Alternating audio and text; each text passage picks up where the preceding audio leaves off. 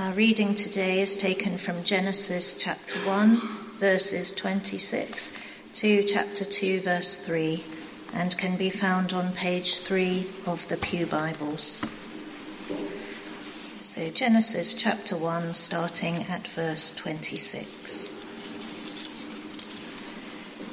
Then God said, "Let us make mankind in our image, in our likeness, so that they may rule over the fish in the sea and the birds in the sky, over the livestock and all the wild animals, and over all the creatures that move along the ground." So God created mankind in his own image. In the image of God he created them. Male and female he created them.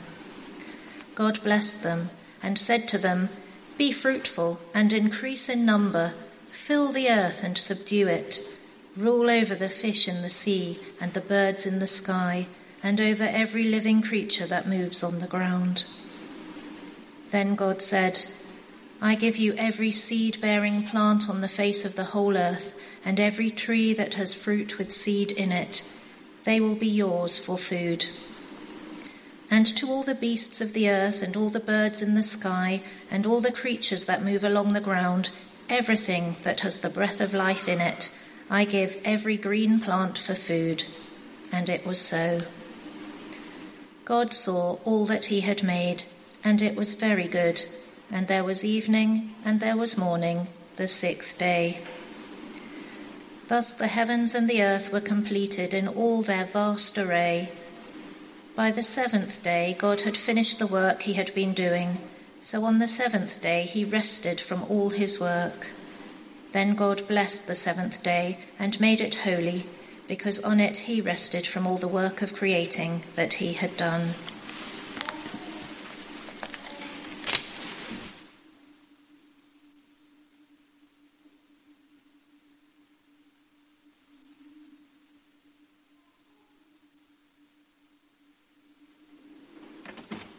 Thank you, Jean, for reading that to us. I would love it if you could keep Genesis chapter two open, but I'm actually going to sneak an additional reading if I can, and I'll tell you why. It's because I was reminded um, just recently of uh, the Articles of Religion. Occasionally I sort of dip into them, and uh, I've got Article twenty in front of me, which I thought was a, a, an apt thing to read out from time to time. Says in Article twenty, these are the sort of doctrinal statements of the Church of England. Article twenty of the authority of the Church. "It is not lawful for the Church to ordain anything that is contrary to God's word written."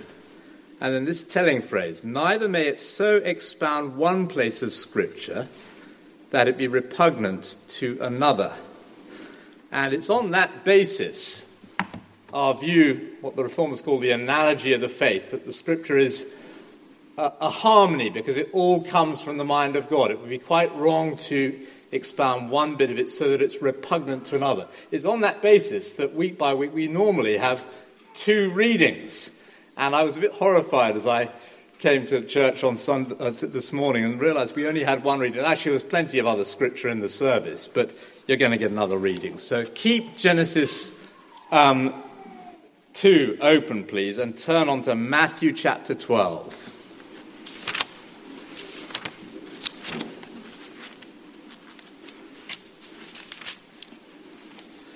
Page nine seventy-seven in the Church Bibles.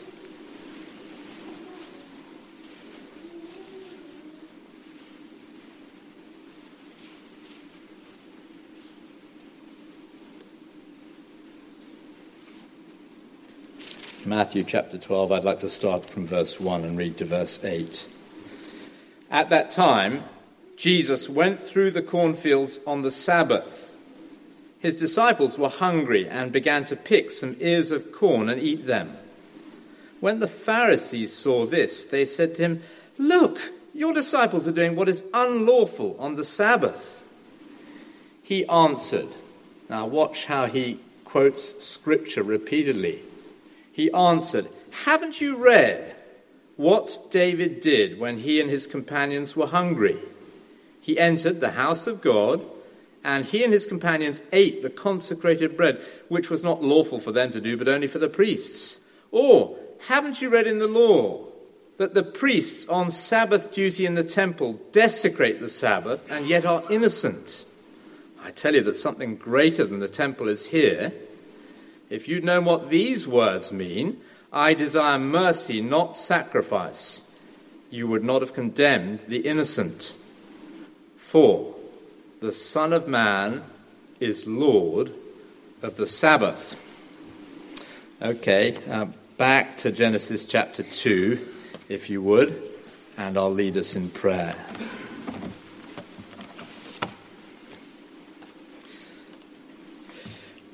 We thank you, Heavenly Father, for the richness of your word in all its parts. And we trace that richness back to you and the wonder of your mind. We thank you for your wisdom. We thank you for your truth. We thank you that your word stands eternal. And we pray, gracious God, that you'd help us to hear your word and take it to heart and feed on it this morning. We ask it for Jesus' sake. Amen. Well, let me begin by telling you, oh, I should have said, we, we looked at the end of chapter one last week. That was just by way of recap that we had that read again by Jean, but it's really one to three we're on today of chapter two. And let me begin by telling you about the dream of a Texas billionaire called Ed Bass.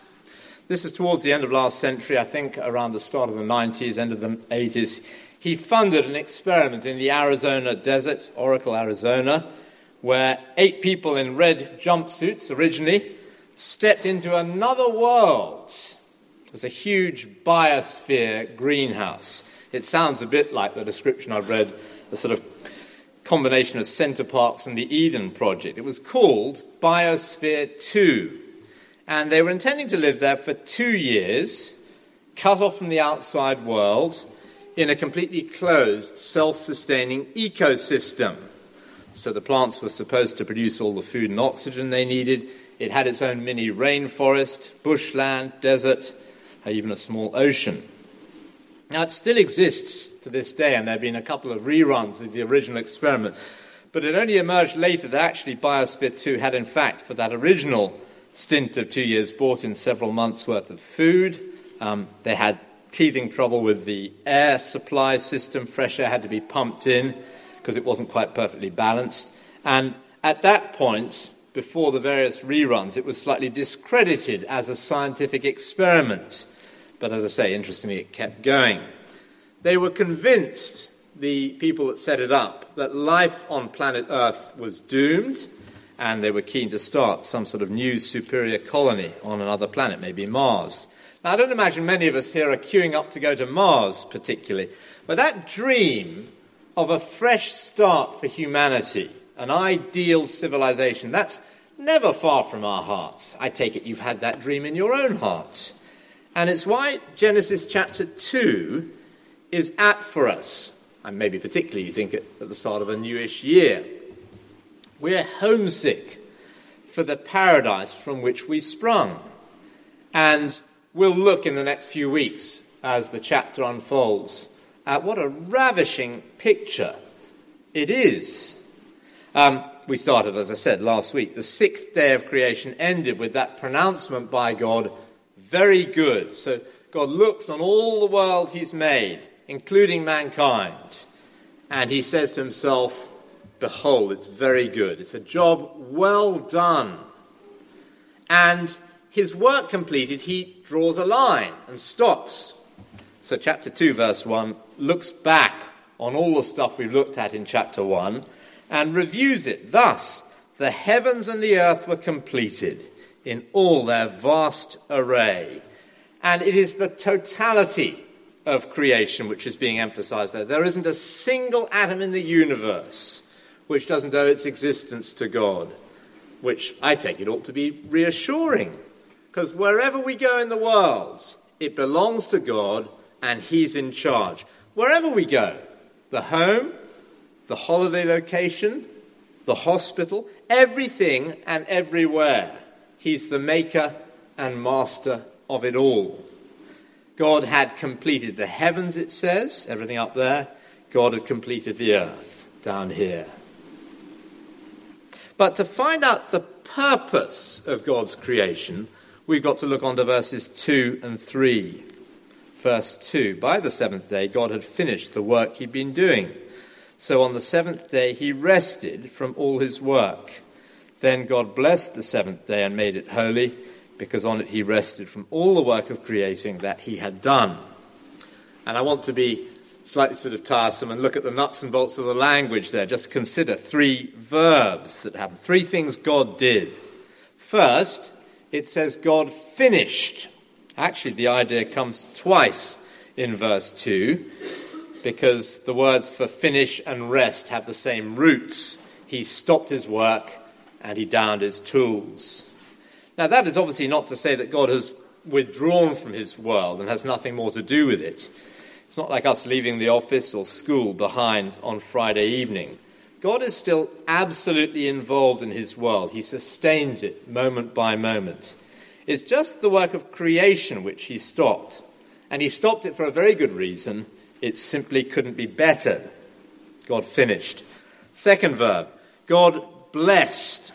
Verse three, then God blessed the seventh day, which means he declared it good and made sure it was good.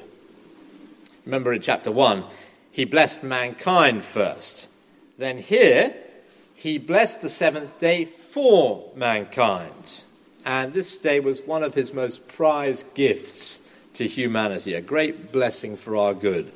And as we'll see as we go through the chapter, how good it was in Eden. We get a, a hint of the ravishing portrait of this parkland paradise in the rest of the chapter. Um, I was eating a Bounty bar last night, and it reminded me of those adverts, the taste of paradise. You might not think that dark chocolate around coconut is a taste of paradise, but the adverts were good. Only this is better, because the real treat here was for the man to have close, uninterrupted friendship. Um, at the end of the chapter with the woman, supremely, of course, with God, walking and talking with him in the cool of the day. That was what this picture of rest and paradise was all about originally. God's people in God's place, under God's rule. God blessed the seventh day.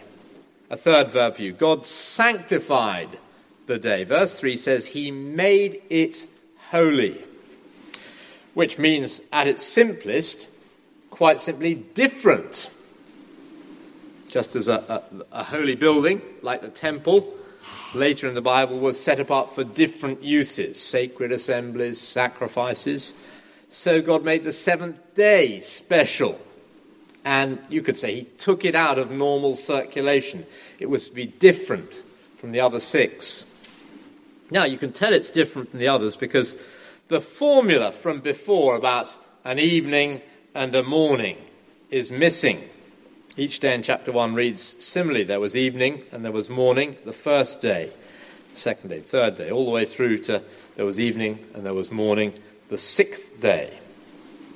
And we sort of expect something similar for this seventh day when you get to chapter two, but there's no mention of the morning and the evening there. And that is significant, surely, because this seventh day doesn't end. Now, mankind's enjoyment of this rest was shattered at the fall, but it doesn't change God's great purpose for creation. His goal for the universe and for us is an endless, eternal day. That's what creation culminates in. It's where creation was heading all along. So there's no evening and morning mentioned because, in a sense, this seventh day is different. It's set apart. It's sanctified by God. It is outside time, almost as if the God who's broken into space and time to create now steps back from the world and rests in eternity. Well, so much for the nuts and bolts of the verses. As the Bible unfolds, it's these three verses that give us the origin for the fourth commandment of honouring the Sabbath day. Um, and it really sets the tone for its outworking in the rest of the Bible. Let me try and apply this teaching about rest or Sabbath, therefore, in three different ways. Here's the first. Rest from our work. I think I mentioned last week, you're aware, no doubt, that the days of Genesis is one area where Christians disagree. But I find it hard myself to read the first chapter as a, if I can put it this way, strictly chronological account. There are certainly puzzles if you do, like how light was created on day one and the sun and the moon only on day four. Moses was not a fool. He knew he'd written that, and it's intended to be a puzzle for us to tease out. But I doubt, because of things like that, that we're intended to take it as a chronological account of six consecutive twenty-four hour days. Instead, it seems to me that the writer is explaining creation order, the relationship between God and his world, God and humanity. Creation order, not chronological order. I assume that the days are a literary device, partly. Genesis is saying, imagine God's activity in creation as a working week. So God worked, he got it done, he finished, he rested. With the implication that the rest of the Bible will unpack that we should work at our work, get it finished, and then rest from it, in order to spend time with God. Now, that interpretation doesn't mean that any of Genesis one is fiction. Absolutely not. It's talking about real events. God created. God rested. In fact, the language is, is very bold. On the seventh day he rested. There's a chapter that quotes that later on in the Bible, Exodus chapter thirty-one, which goes even further. Literally, it says there, God got his breath back. Not because God was somehow exhausted by the effort of it all. For Almighty God, creation was effortless. He simply spoke and creation came into being. So there's no suggestion that he was tired out by what he'd done. Presumably this sort of vivid language is there to make sure you and I get a vital message. God wanted to announce to all creation that after six days' work, enough is enough. And he's so serious about this point that he chose to use himself as an example. It's amazing, really, isn't it? Therefore, rest from work as the Ten Commandments take it up. Um, teaching on the seventh day later on in the Bible is, uh, is, is very emphatic. Remember the Sabbath day by keeping it holy. Six days you shall labor and do all your work, but the seventh is a Sabbath to the Lord your God. On it you shall not do any work, for... Quoting Genesis two, in six days the Lord made the heavens and the earth, but he rested the seventh day. So I wonder if we've got that message. Work is a very good thing. God does it. In fact, I think the verb is used of him in the Bible before it's used of anybody else. And certainly, this is before the rebellion of the man and the woman has brought judgment which affected work for the worse and made it hard. Work's a very good thing, but it's not the only thing. God rested. There is more to life than work. It is, you could say, a simple principle of creation. And the need, therefore, for balance between work and rest is a law written to every cell of our body, part of our biological makeup, which we'd be mad to ignore, simply because of the way we're made. A day off once a week for everyone is right and good. I was speculating um, at the first service, and I saw some heads nodding, about Michael Portillo, former politician. He's arguably had a, a higher profile in the years since he stepped down from the uh, cabinet. He said at the time, as he sort of broke out of politics, he said this, "I don't think I will merit more than a footnote in the history of the Conservative Party, but along the way... I discovered that life and career are not the same thing. Many people are miserable," he said, "until they find that out." And, of course, he's absolutely right. Nobody is ever heard to say on their deathbed, "I wish I'd spent more time at the office." He sees it. Christians should see it even more clearly. Work is not the meaning of life. The goal of creation was Sabbath rest with God, pictured in that relationship the man and the woman have with God in Eden. So a weekly day off reminds us that our relationship with God is much more significant than our work. I like the story about an accountant who was waiting on a station platform when somebody asked him, "Who are you and what do you do?" He said, "I'm a Christian, thinly disguised as an accountant." In other words, his relationship with God was what really mattered about him, not his employment. Now, I know that if I've been speaking to um, students, maybe, I might have had to emphasize the first bit of the command, six days you shall labor. But as a culture, it's the call to stop work, which we're actually more likely to ignore, isn't it? And that must mean that we're living with our fingers hovering above the self-destruct button. Uh, Christians disagree about this. I don't myself think that the fourth commandment is actually a command to keep Sunday special specifically. I don't think the New Testament commands that of Christians anywhere. It's a little hard, if you think, to defend that by appealing to the Ten Commandments when you consider that the Sabbath commandment was actually, when it was drafted, intended to regulate behaviour on the sixth day, not the seventh. Saturday, not Sunday. So I'm a little ambivalent about it. I don't think it's quite as simple as saying keep Sunday special, but we still need to remember that the patent label on this command says made in Eden, not made in Israel. Its origin goes back to Genesis two, not Exodus twenty. So I don't think myself there is an option on taking a full day off, one day in seven, whichever day it is. And it'll look different from person to person. Any young mum sitting here would think, what does he know? How am I supposed to take a day off with three children under five? Or whatever it might be. We've all got busy lives, haven't we?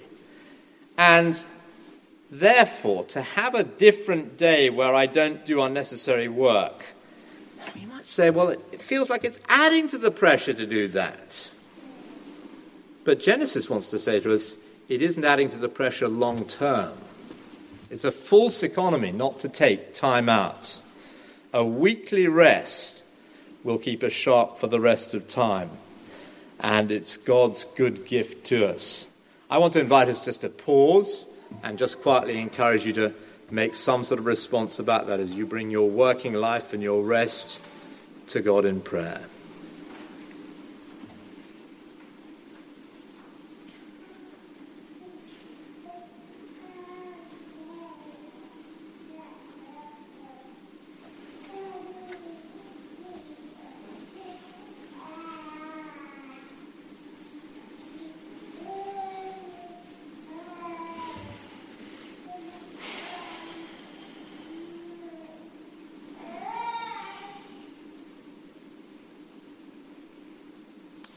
We thank you, Heavenly Father, for that finished work of creation, the good work it was, and the rest from labour which you hold out before us. And we pray you'd help us to take that example of yours into our lives week by week.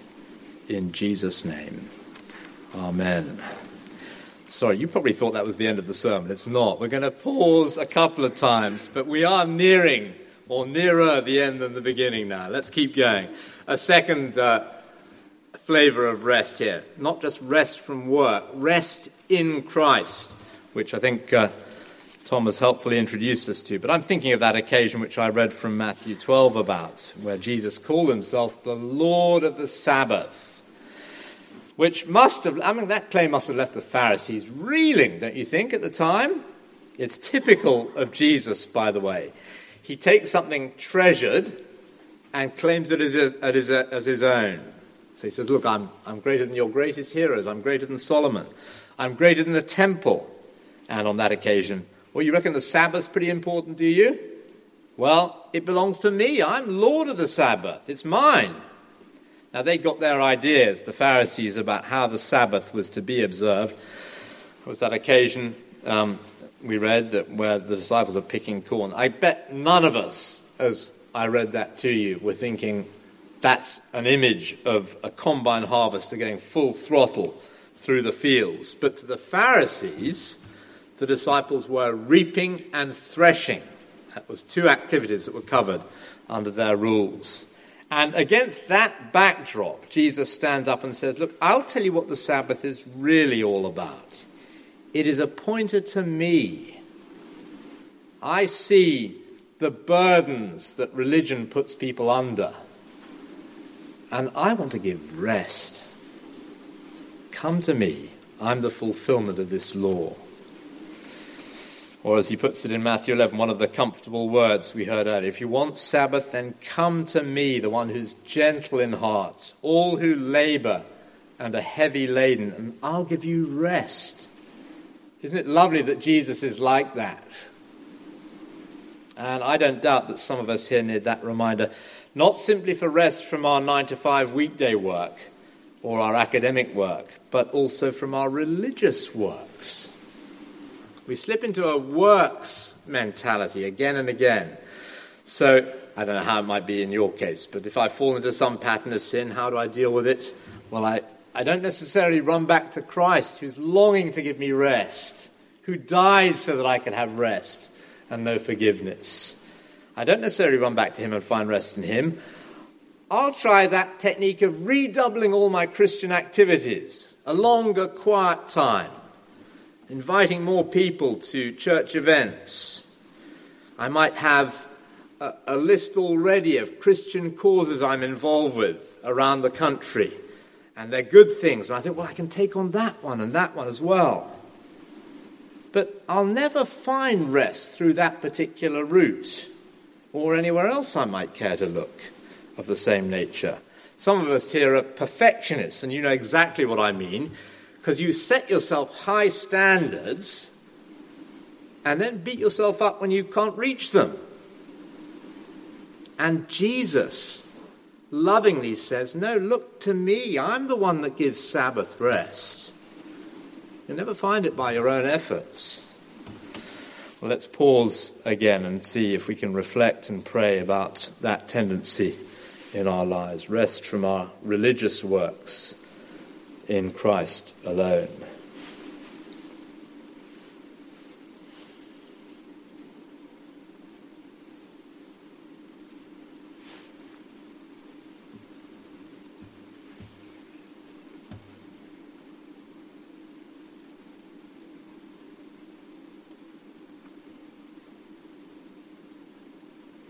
Lord, please forgive us when even in church circles we try the busy, busy, busy route, almost to keep you from arm's length. Please forgive us. Please draw us back to yourself. We thank you that we can find in Jesus Christ rest for our consciences. We thank you for his death, paying for sin in a way we can't and don't need to pay for it ourselves. And we thank you in Jesus' name. Amen. So Jesus says he can restore the paradise that's been lost. Taste of it now, because if we come to Christ, our sins are forgiven. We're friends with God. And one day we'll know the rest of being God's people in God's place, in God's presence, perfectly. Not in Eden, but in heaven. So on to a third application point. Rest in heaven. Because with the inauguration of this eternal day, we've seen that God's goal for his creation is not for us to be taken up with the world we can see and touch. Instead, we're to be consumed with love for him and longing to be with him beyond this world. In other words, God didn't make mankind only to populate the earth, that theme of uh, the end of chapter one, but actually to inhabit eternity with him. And it means we mustn't try and make for ourselves a perfect home here. Give up the dream of trying to find the perfect home improvements that will satisfy you. They never will. Because you were made for far more than that.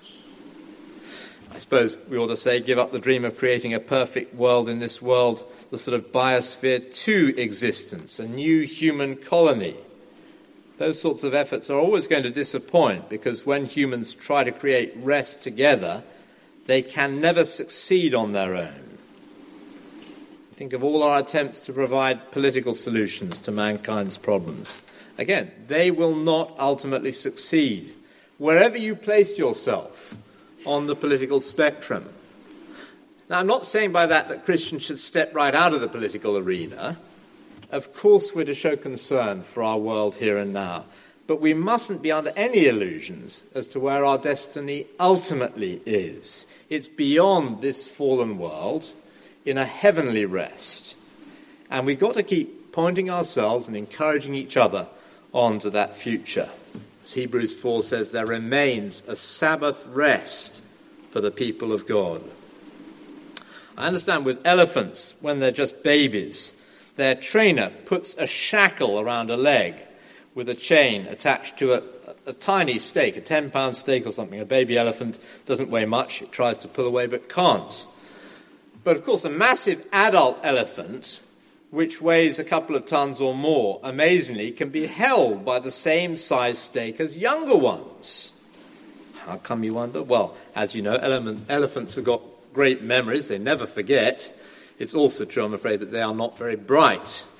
Adult elephants remember that they were staked up as babies and couldn't pull away, and at some point in the past they've all become convinced that they won't be able to pull away, so as adults they don't even try.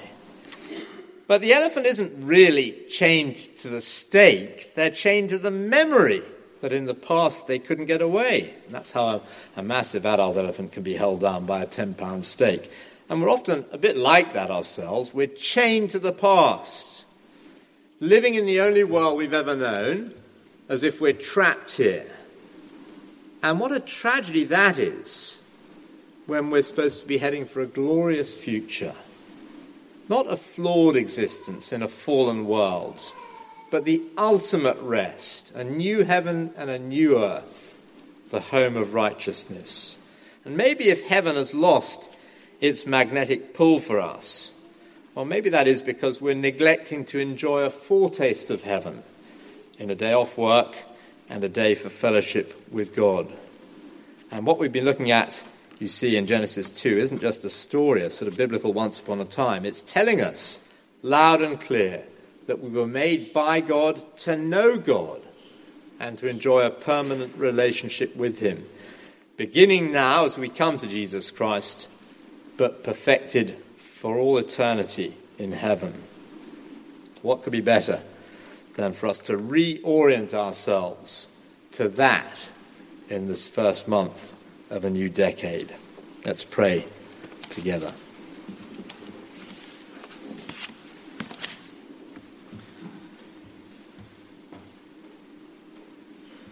And we thank you, as we ponder these truths, for raising Jesus on the third day. We thank you that the resurrection age has begun in him.